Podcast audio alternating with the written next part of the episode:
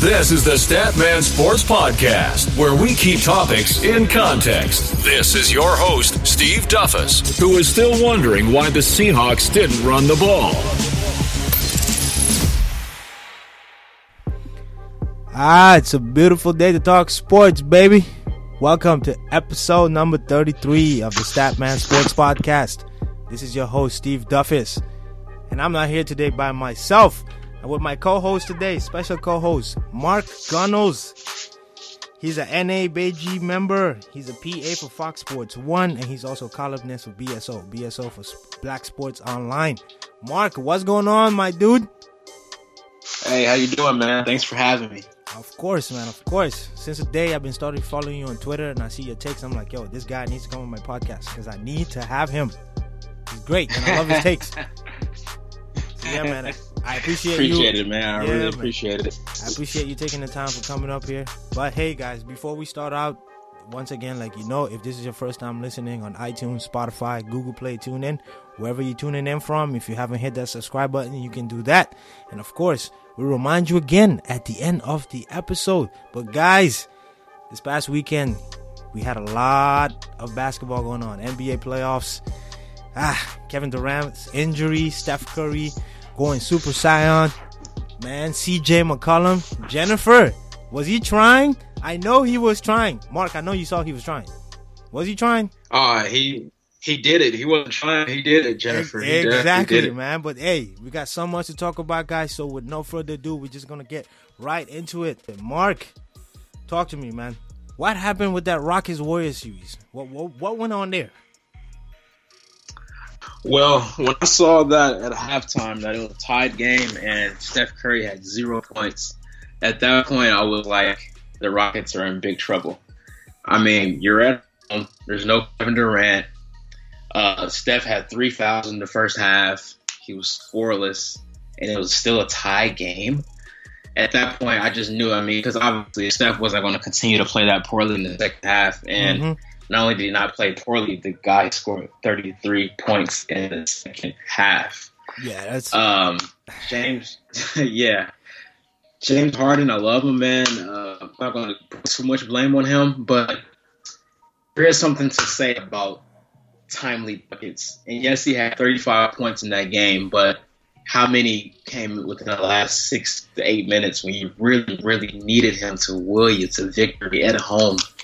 Just, just wasn't there to deliver, and it's just very frustrating uh, um, as a fan because you just want to see somebody break through sometimes, you know, and he just cannot break through for some reason. It is very, very, conf- it's almost confusing. This yeah, man. it was right there on the platter. It was Yeah. right there on the platter. It absolutely makes no sense to me, man. And you know, for those of you listeners, you know, you come here for some statistics. I mentioned something to you guys. Mark talked about uh about James Harden, but I mentioned something to you guys. This is what this this is how much this series was put on a silver platter when Kevin Durant was injured. Okay, to this point in the series, this uh, we're talking about. I'm gonna go back to Game Five.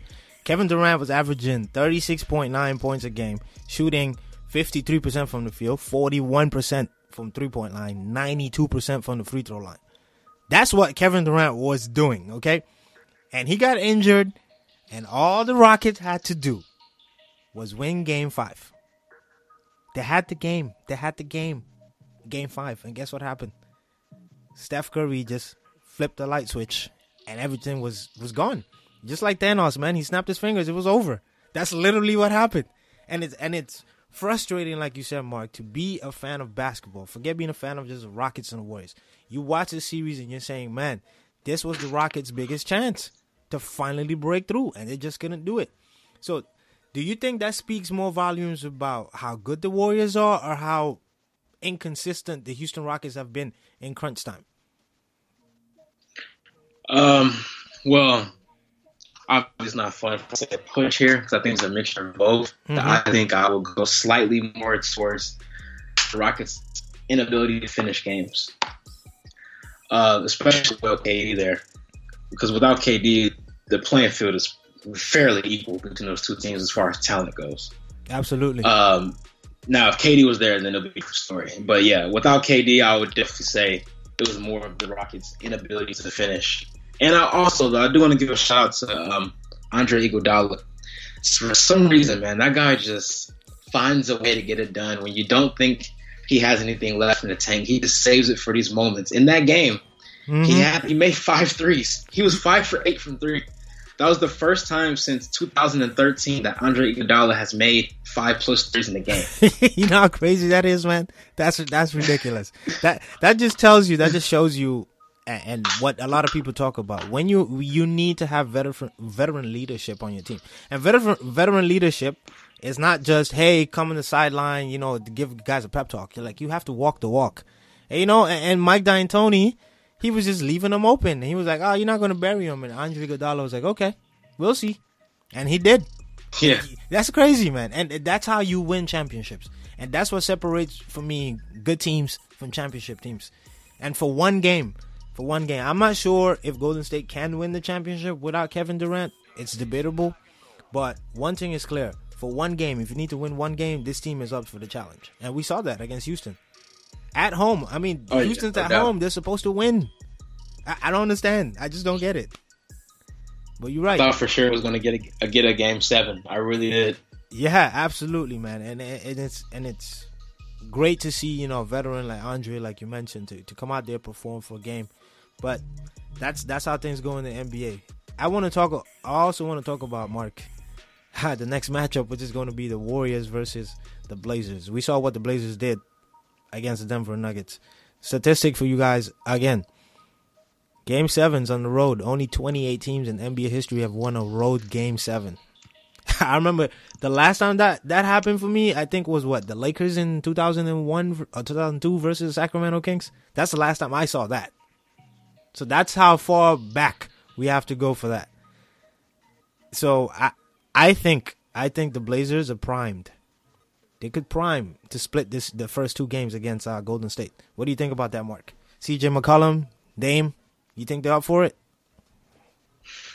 I think they're up for it, but I uh, I think they're overmatched, um, even without Kevin Durant. Mm-hmm. And I, I saw a report that uh, he might come back for Game Three, possibly. Right. Um, I think you look on paper, they both teams are um, their backcourt are really good. Obviously, you got Steph and Clay and CJ and Dame. Uh, Golden State's definitely on just a, a, notch ahead as far as that matchup, so they win that battle there. Um, Golden State's a small team, but luckily the Blazers are not really big. Mm-hmm. I mean, they got Kanter, but Kanter's not really going to scare you too much. And then you got Looney. Looney's been playing really good lately. I really like how he's been playing. And Draymond Green, he's starting to find his rhythm lately, as of late, doing the little things, being a potential triple double threat any given night. Um, I like the Warriors five, man. Um, it's just hard for me to to imagine Portland. I just don't think they have enough firepower. And then you really, they just depend so much on those two guys. And if you look at, I'm pretty sure you look at the numbers, those two guys, it's rare that they both go off on the same game. Absolutely. CJ and Dame. That Abs- is. Absolutely, and that's it's either like one is going crazy and the other one is just kind of there. Yeah, and, and and that's I saw and that's, yesterday. Exactly, Dame, Dame played bad yesterday. Exactly, and, th- and that's why that's what I was trying to show someone because I remember it, it went in a sequence. I remember when LeBron tweeted that he said he hey you know that's why he doesn't bother with analytics because in a close game all you want to do is get a bucket. I'm like okay yes, I mean in a sense I kind of disagree with him in this sense. When you look at analytics and you see how some of these players play, when these analytics are given out, it's more about the in general about the entire league. It doesn't give you specifics about specific players. Rather, sometimes I can't pronounce these words. Forgive me, but uh, if you look at CJ McCollum for 2018-2019 season, 49 percent, 49 percent of his shots came from mid range. Okay, and he converted 49 percent of them within 15 feet or more. I mean, within 15 feet into the basket. That's how clutch he is from mid range. So when LeBron tweeted that, I kind of looked at it like, no, LeBron, like CJ took a shot that he's been taking his entire career almost, and he's been knocking it down his entire career. So why wouldn't he not take an elbow shot? You know what I mean? And to me, like you said, the day when CJ and Dame go off, I think they're gonna become unbeatable. But like you said, that rarely happens. So I, I agree with you. I think the Warriors are going to make quick work of this series. I'm not sure what the Blazers can do, but expect everyone to go off. I, I don't know how else you see it, Mark. I mean, I'm with you. And then I just saw a report. I'm not sure if he's going to play for game one, but uh-huh. Rodney Hood, they listed him as day to day with his knee injury. It could, it could have been a lot worse, so that a little break there potentially. And right. Rodney Hood's actually been pretty good for them this postseason. Yeah, absolutely. You know, and, and it feels like to me, you mentioned the word break. Like, I feel like the Warriors have been catching breaks for like five seasons straight. you know, I'm I'm yeah, not all yeah. for making excuses, but man, like I don't know if they would have made a difference. Maybe they would have made the series go longer, or maybe here and there they probably wouldn't have won, arguably against the Rockets last year, with the CP3 injury. But hey, with every champion, you gotta get some luck. You gotta be good, but you gotta have luck too. So that that's how it is. So, Mark, something I saw you tweet the other day, and I have to ask you about it. You know, I, I don't I don't hold back bullets. I'm gonna shoot it to you. I saw a tweet right that you posted about uh, LeBron James. You said LeBron uh, James is the third best player in the NBA. Well, actually, I said um, fifth. Fifth. Oh, there we go. Hey, even worse. Fifth best player in the NBA. You still stand by that? Yeah, I stand by that. I mean, he's. Here's the thing. I think four through six on my list, they're all interchangeable. Uh-huh. My top three, I feel like that should be standard for everybody's top three as of right now, which is um, KD, Giannis, and Kawhi. Okay. Now you know why I asked this, right? Because yes, we're talking about the NBA playoffs. Do you feel let's talk, let's talk about hypotheticals? Do you feel that if the Lakers made the playoffs this season, that you still think LeBron's the fifth best player in the NBA, based on the, his body of work in the playoffs? I mean, see, when I say this, this is not a career thing. This is more based on the eye test of what I saw this season. Mm-hmm. And his number, his numbers obviously still look great, but if you really watch the games, a lot of his numbers were empty numbers. Like they were coming late in the games when games were kind of already out of hand. Um, just didn't really feel the impact of his his numbers even before the injury, and then he came back, and then obviously we don't know how healthy he was, mm-hmm. but he, even before the injury, he just he didn't look as explosive as I'm used to seeing, and maybe it's a wear and tear function up of being. I mean, this guy's been in the finals eight straight seasons. Right. He's 34 years old. I mean, you're not gonna you're not gonna be the best forever.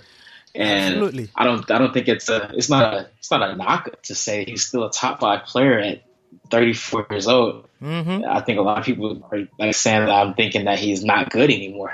right. Yeah, top hey, five, you're still very, very good. I'm not jumping on your case, man. I just saw the tweet, and the reason why I asked it is very specific because I consider Kevin Durant to be the last, the best player in the NBA the last three seasons, actually. And if anybody wants to debate that, you know where to find me on Twitter and Instagram. So I feel like Kevin Durant's the best player based on a plethora of information, but also with the eye test. You can just tell Kevin Durant is better defensively. His mid range is unstoppable.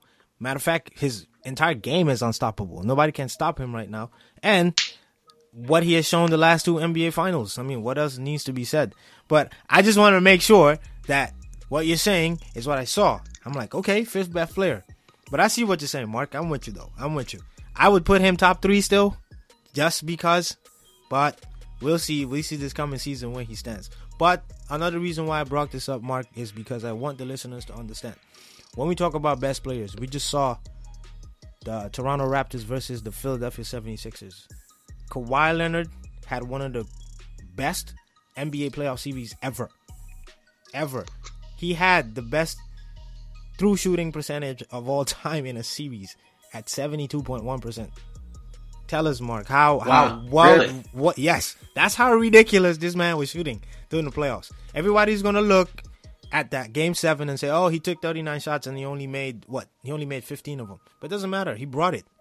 He brought it. He hit the game winner. That's all that matters. Nobody cares about the box score. You advance. But that's how great Kawhi was playing, man. So what do you what do you take away from that series? What do you see moving forward? I take away well from Kawhi's standpoint is that he has that killer instinct, man. Um, if you had any doubt about him not wanting it or he's thinking about the summer and free agency, I feel like all of that got erased in this series. I mean, that guy was a man possessed all mm-hmm. series, and it was really amplified yesterday.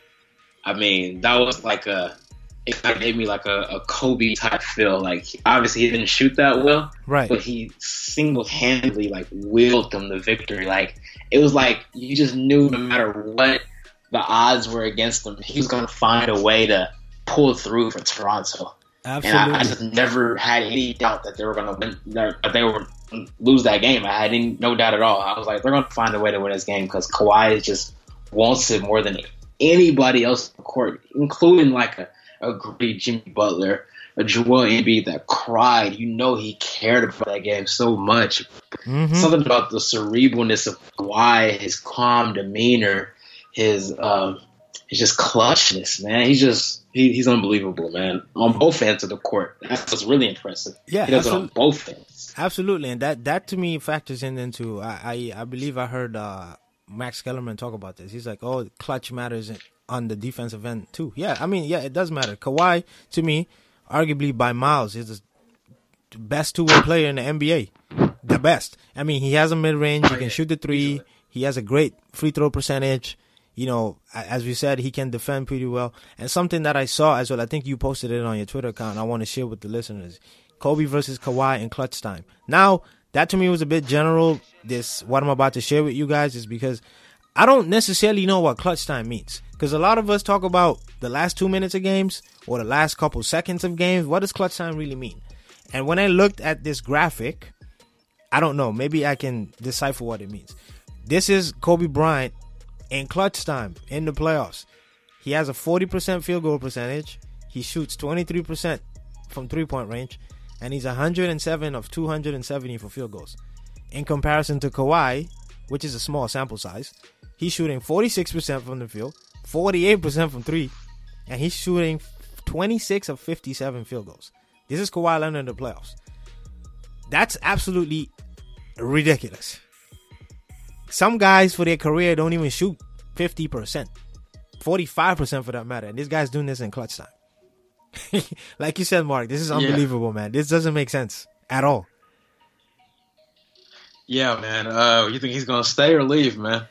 You know, you know, I think yeah, this is something I was talking to a friend of mine a couple weeks ago, and I told him, I said, listen, before the playoffs actually started, I said, because my friend also asked me if Kawhi was going to stay, and I said to him, listen, I think if the Raptors make the conference finals, which they are in right now, and make the NBA finals, there's a big chance that Kawhi is going to stay. But looking at what happened in this game seven, it seemed like he was the only one doing everything. Like, I mean, is Toronto cursed? I mean, are these players not up for it? Because remember, this is not the first time Toronto's made it this far. So I don't know what's up with these core players, why they struggle. Because Ka- there's no way Kawhi needs to be taking damn near 40 shots in a game seven. You know, but yeah, like where's where's Pascal Siakam? Ex- exactly. You know, he he's arguably the most improved player this year. So I don't understand. You know, where was he in Game Seven? Like, you know, he just almost disappeared. But to answer your question and what a lot of listeners might want to know, I believe Kawhi might stay. But that Game Seven for me personally leaves some doubts because I won't want to be the guy if I'm looking at if I put myself in his shoe. I won't want to be the guy to be carrying all the load all the time. You know, I need some Oh help. I no, want some help. not. I don't want to Yeah. take 40 shots. This man's burnt out, and the series starts when on Wednesday against the Bucks, which happens Yeah. to be the best defensive team in the league. You know, so A well rested Bucks at that. exactly. So so how how is that going to go around? But I think I think Kawhi might stay though.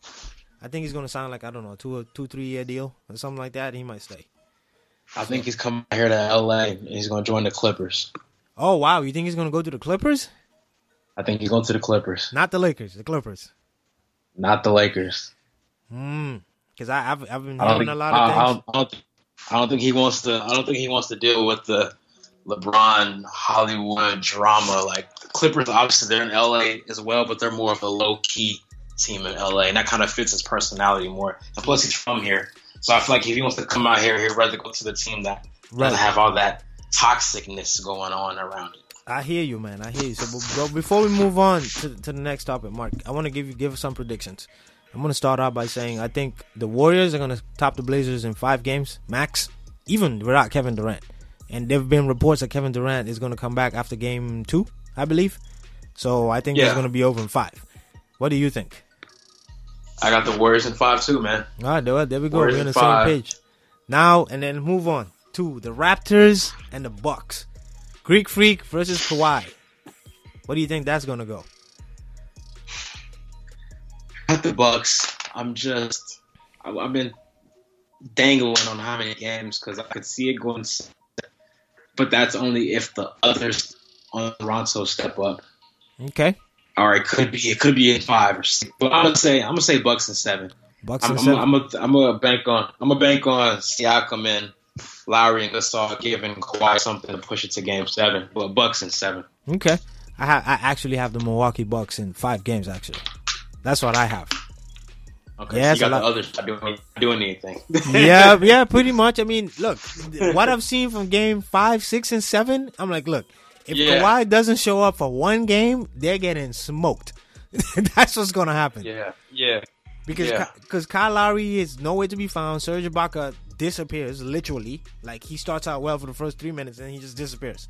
So I Yeah. don't see how that's going to happen against the Bucks. And they have home court advantage. You know, in this series against the Sixers, they had home court. But just imagine playing a game five against the best home team in Milwaukee during the regular season and the playoffs. Yeah, I see kind of difficult there. You know. Yeah, it's gonna be tough. Toronto. It's gonna be sure. Yeah, so I, I see that going into five. So, so Mark, let me let's just jump over to let me just segue to this. Frank Vogel just got hired by the Lakers. We've we've heard before Tyronn Lue, we heard Jason Kidd, we heard uh, I don't even know. We heard Larry Bird, Kurt Rambis, Magic Johnson, Kobe Bryant. We heard all these people. You know, not all the Williams. everybody. we heard everybody. Are you surprised by this Frank Vogel signing for the Lakers? And mind you, now for three years. Um, surprised. Um, if you would have told me this like a month ago or even two weeks ago, Uh-huh. yes. But after the Tyronn thing fell through, no, because he's probably the best option available at this point. Um, I mean, he had some good years in Indiana. Obviously, he battled with LeBron actually in the conference finals. Mhm. Uh, Pacers took him to seven. Uh, he had some talent on that roster. Mhm. Uh, Orlando wasn't that good, obviously, when he was there. But uh, I think he's a solid coach. But is he the right coach for this team? Uh, I'm not sure because when you hire a coach for this team, you have to consider well, LeBron respect him and listen to him. And I'm not quite sure that's going to be the case. But I do like how they got Jason Kidd there be on the bench because LeBron and Kidd have a relationship. LeBron respects former players, Right, right. especially somebody of Kidd's caliber. He's one of the best point guards of all time. But the only thing is that's kind of confusing to me is if that was the case, why they got Kidd, why not just hire Kidd as the head coach? Because it seems like they're setting up Vogel to be the scapegoat, and I can see Kidd becoming the head coach like by All Star break. right, and uh, you know Like- it's quite interesting, right? Because I was thinking that, but I just didn't want to tweet it. When I was on Twitter, I was like, you know what? I'm not even going to touch this because I myself personally haven't followed Frank Vogel as much, but I went to do some research on him and I found this. Okay, the first six seasons when he was with Indiana, he had like a 250 and 181 record. Okay, and then when he was hired by the Orlando Magic, and subsequently his record went for what 54 and 110 losses. So to me, it was kind of baffling that the Lakers would just take him. But then again, it shows the desperation and the dysfunction that's going on in LA right now. The Lakers, that is. And like you said, is LeBron really to respect Frank Vogel?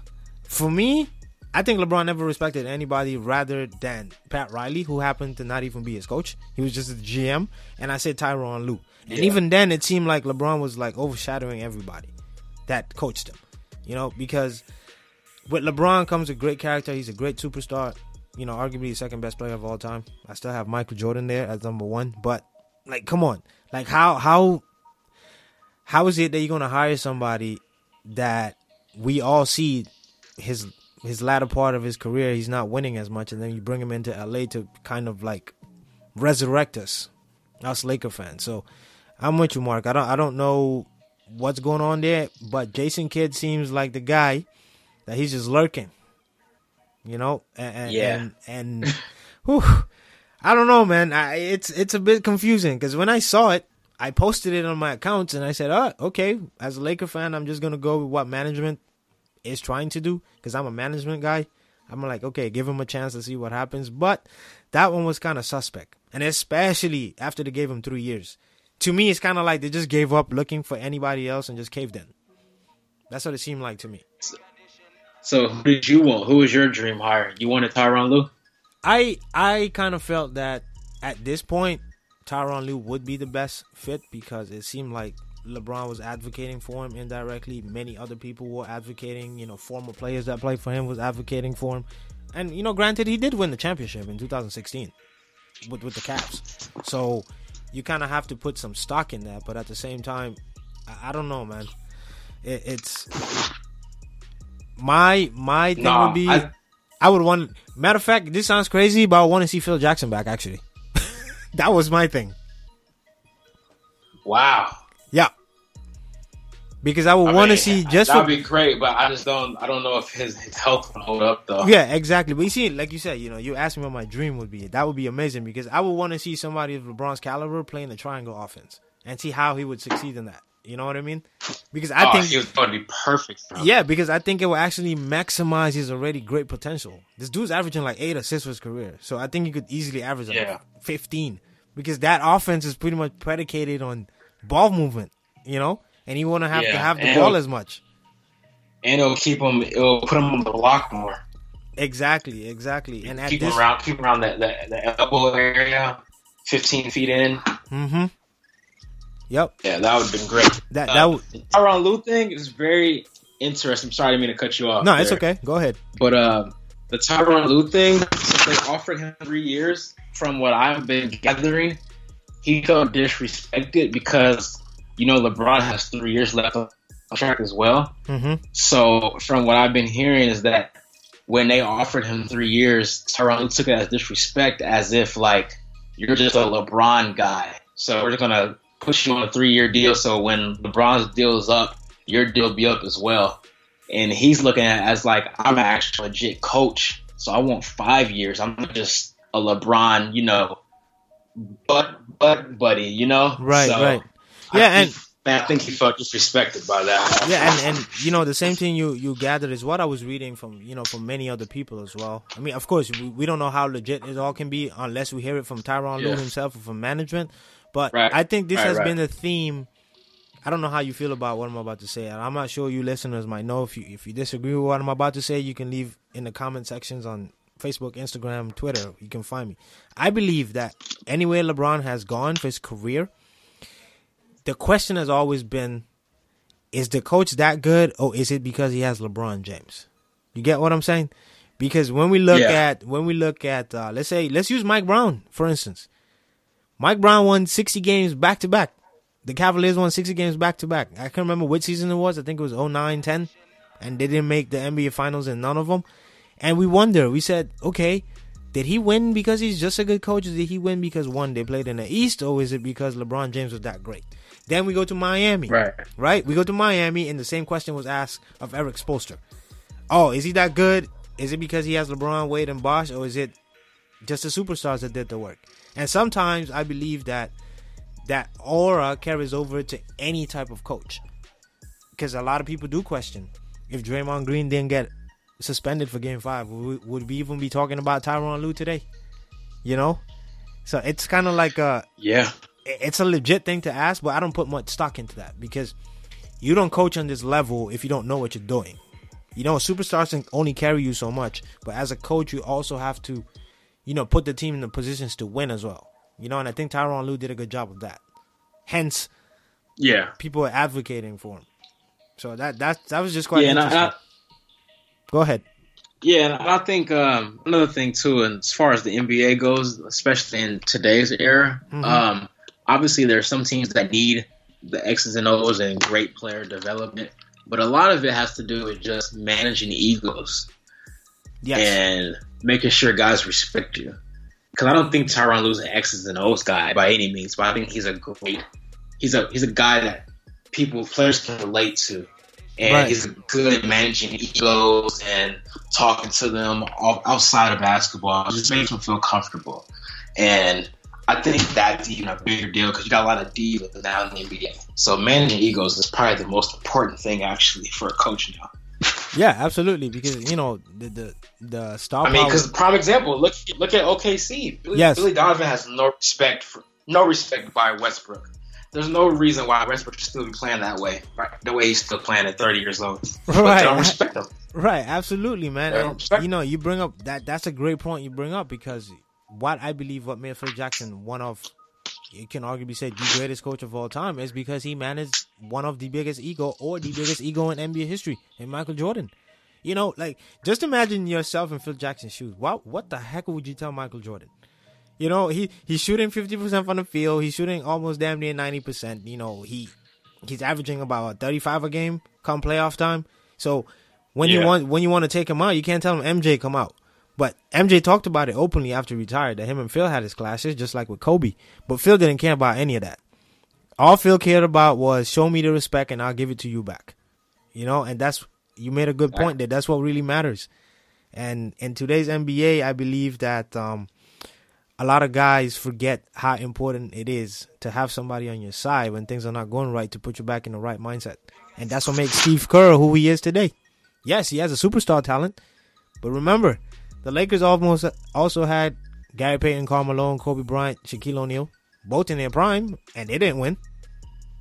So that speaks volumes as well. Good point.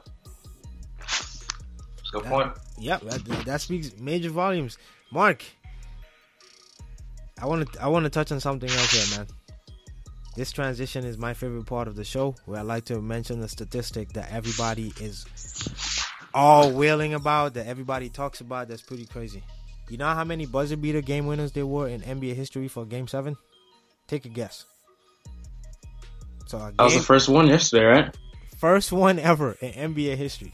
Game seven. All the amazing NBA game sevens we ever had. That was the first buzzer beater. That's crazy. That's crazy.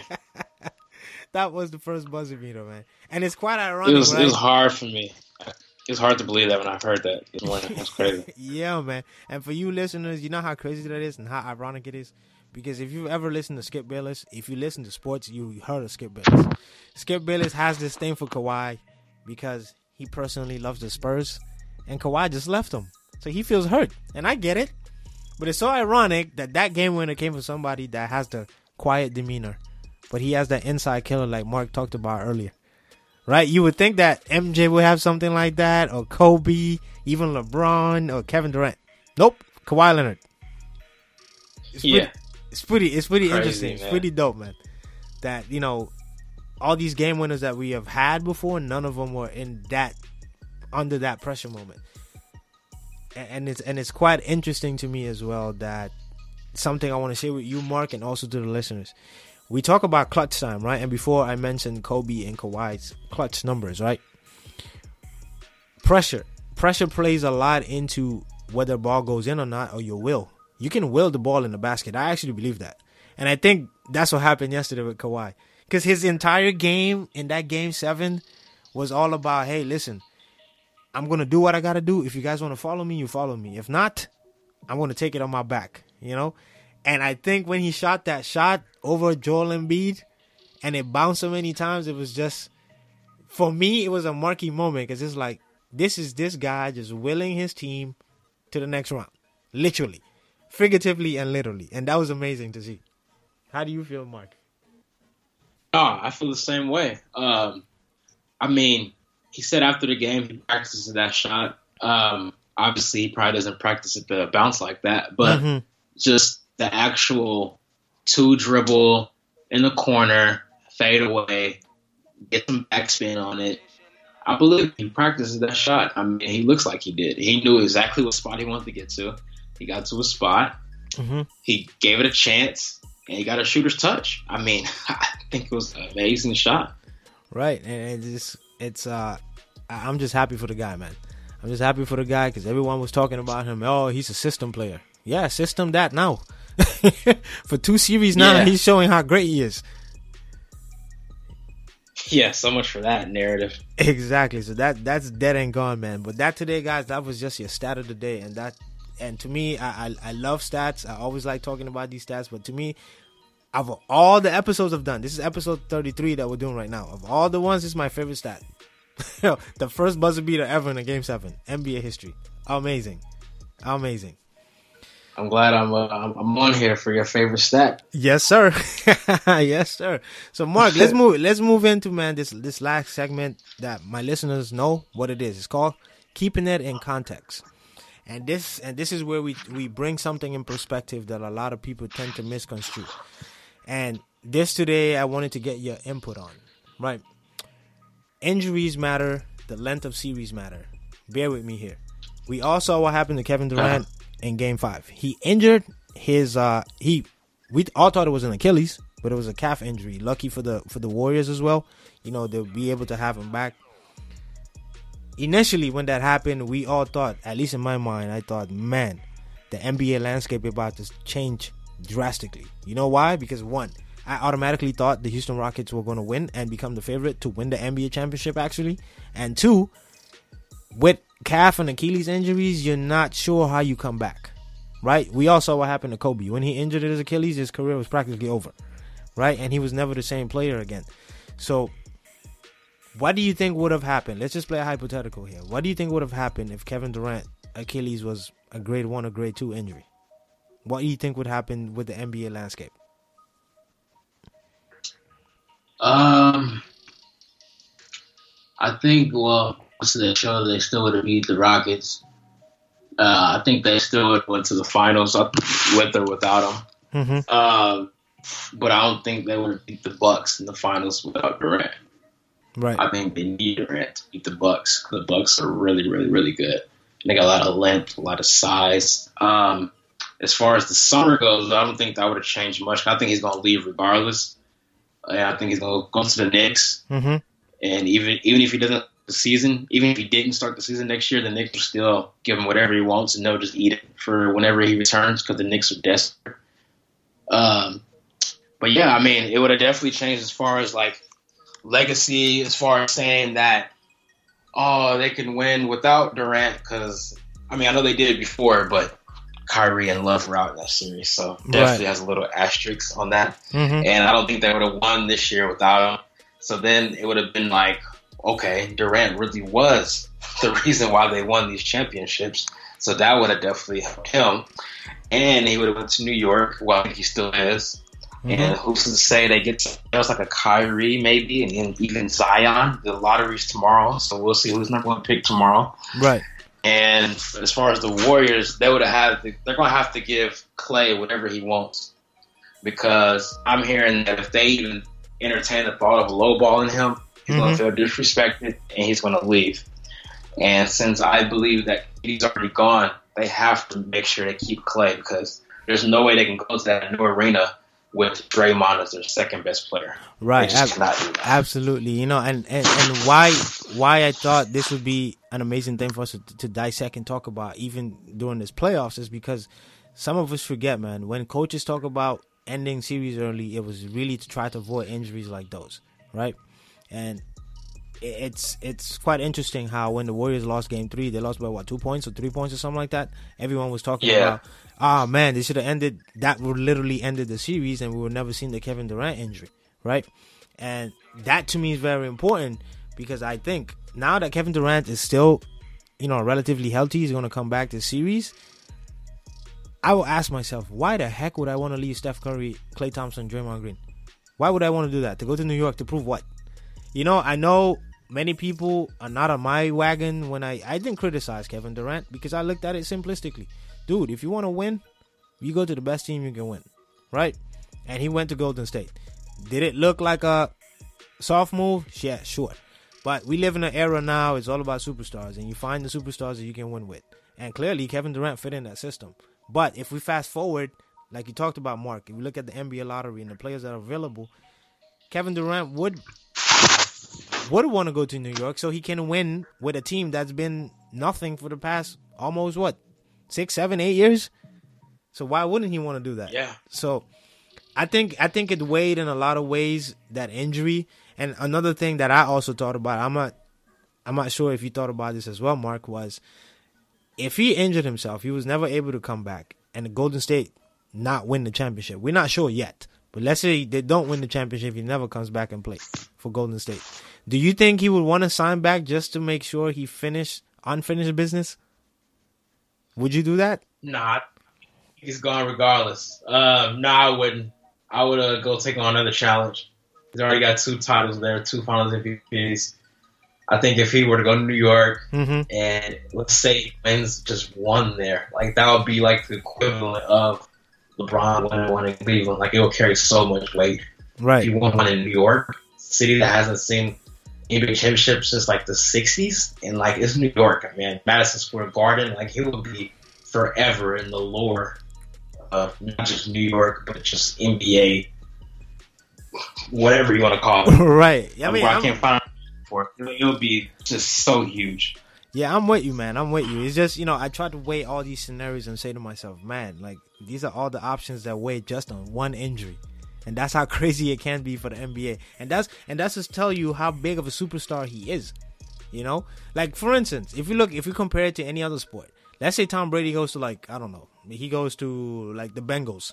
It's not going to change much for the for the NFL landscape, really, because if you look at it, the Patriots been dominating the AFC anyway, and they've been uh, doing that for what the last like two decades.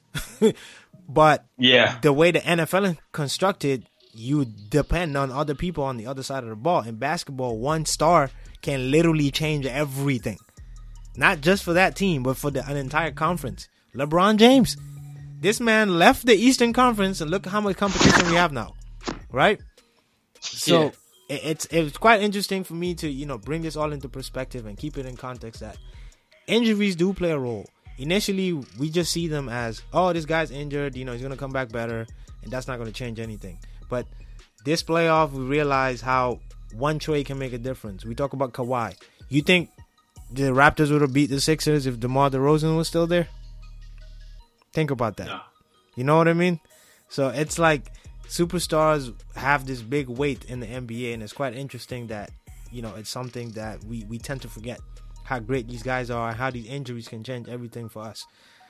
Mark, anything else you want to say, man? You good? Um, I'm good right now. Well, actually, how do you feel about this lottery tomorrow? Who you want to see get the number one pick? Where you want Zion to go? I don't care where Zion goes, though. To be honest with you, I really don't. I just want to see him play in the NBA. I really yeah. don't. I just want to see him play. But it'll be, it'll be. Yeah. I would say for, for magnitude, for power, for him to go New to York, New York. Man, it'll yeah, it'll be to go to New York. You know, and that would be that would be the first time in like eight years that I will actually go to Madison Square Garden to actually see a game that's not a Laker game. so I can go see Zion play. That's how good he is. Yeah. That's how good he is. Yeah. And I think he'll change the landscape. And even more so, guys, I'm not jumping on the bandwagon because I'm a Laker fan for life. But if Kevin Durant comes to New York with Kyrie Irving and Zion, man, oh, I'll have to God. think about getting them season tickets, bruh the garden would be buzzing. I'm trying to tell you, man. I'm trying Could to you imagine that first Kyrie or KD alley oop to Zion on a fast break in oh the garden? Oh my gosh, yo! I don't, I don't even want to see that. I don't even want. Look, as a basketball fan, that's just like NBA 2K ridiculous. Like you, you, you have Kyrie Irving coming up the middle, and you have Zion on the left and KD on the right. Like, bro, come on.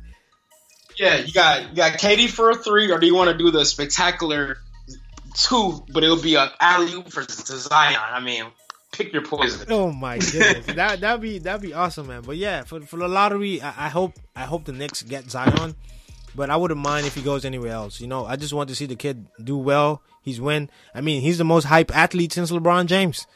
So yeah, I want to see. I mean, hey, is he built for New York? All these things are coming along, man. Because hey, not everybody can play New York. We know this for sure. So, but let's hope and see, man. I'm I'm hyped for this for the, for the draft lottery. If you guys are listening to the podcast, it's been recorded on May 13th on a Monday, and the draft is May 14th. Not the draft, rather the lottery is on the 14th of May. Yeah, just so, lottery. Yeah, yeah. Yeah, so we're excited for that, as you can tell, because we just went on this little escapade there. But hey, that's what it is, man. Hey, but Mark, thank you for your time, man. Thank you for your insight on everything we talked about today, NBA playoffs, everything, man. I appreciate your time, dude.